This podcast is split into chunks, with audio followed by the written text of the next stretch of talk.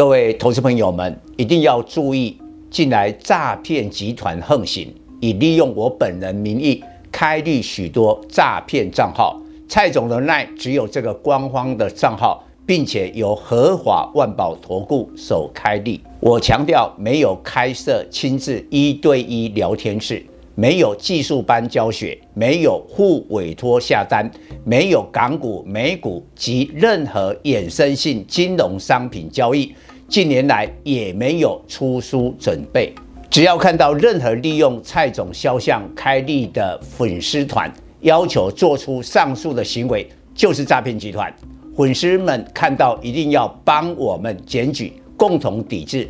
感谢大家。各位粉丝朋友，大家好，我是陈章，现在是礼拜四盘后的分析。今天大跌有几个原因背景，第一个当然就是美国公布的四月份 CPI，这个盘前我们有分析过了，八点三趴，不及预期，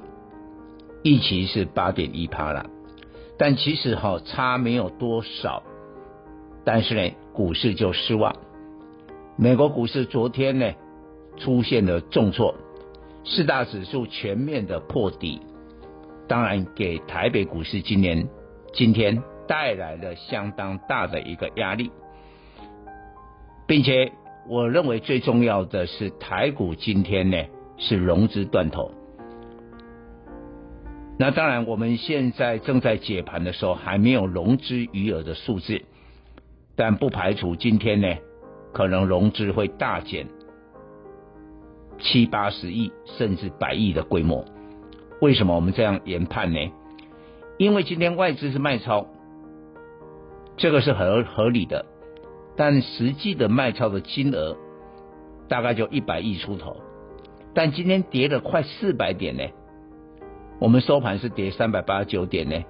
来到一五六一六，这是破底啊，而且跌幅是二点四三趴，在亚洲股市跌的最多。以台湾的这个经济状况跟基本面，不应该跌那么多。那只有一个合理的解释：美国股市的重挫，触动了台股的融资断头，才会跌那么重。再过来，央行总裁杨金龙今天语出惊人的，他说全球的景气有下行的风险。然后呢，台湾今年 GDP 可能保不住百分之四，就保四呢，恐怕是无望了。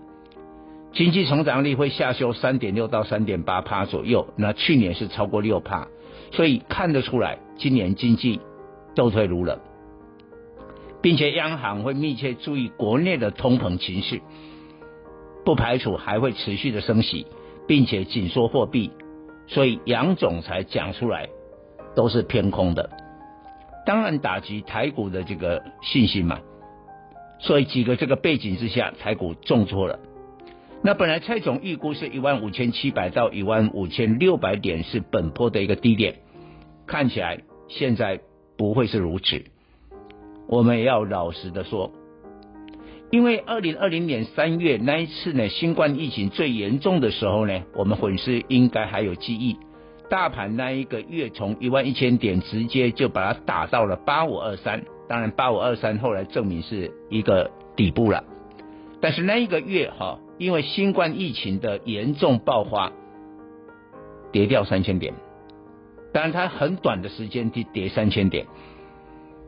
但这一次你从今年一月份的高点一八六一九，已经到今天的收盘一五六一六，也跌掉三千点哦。只不过它是一个缓跌，这个股票缓跌的时候比急跌更可怕。你毫无戒心，温水煮青蛙啊，不知不觉三千年就不见了。尤其你满手是科技股、电子股的，这一次受伤更重。而蔡总很早很早就警告大家，今年通膨的风险。后来还有俄乌的战争，然后呢，我们下半年还要这个疫情的解封，大家的消费习惯会改变。哦，这个对远距商机啊，这些对手机、PC 的电视的这个消费电子的需求就会减弱。现在电子业传出利空，都是这些。但今天的盘哦，一度在盘中的时候还指标，有一些啦，哦，我就不要讲名字的电子股了，是跌很深没有错，但是它基本面就还好，普普通通，盘中大涨。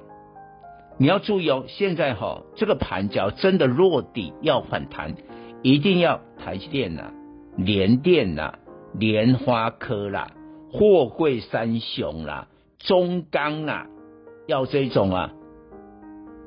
有号召力而基本面是够好的股票来带动。那你只要一看哦，盘中反弹的时候只是跌升，然后看起来是一副要来一个把人家割韭菜的这种股票的时候啊，还指标。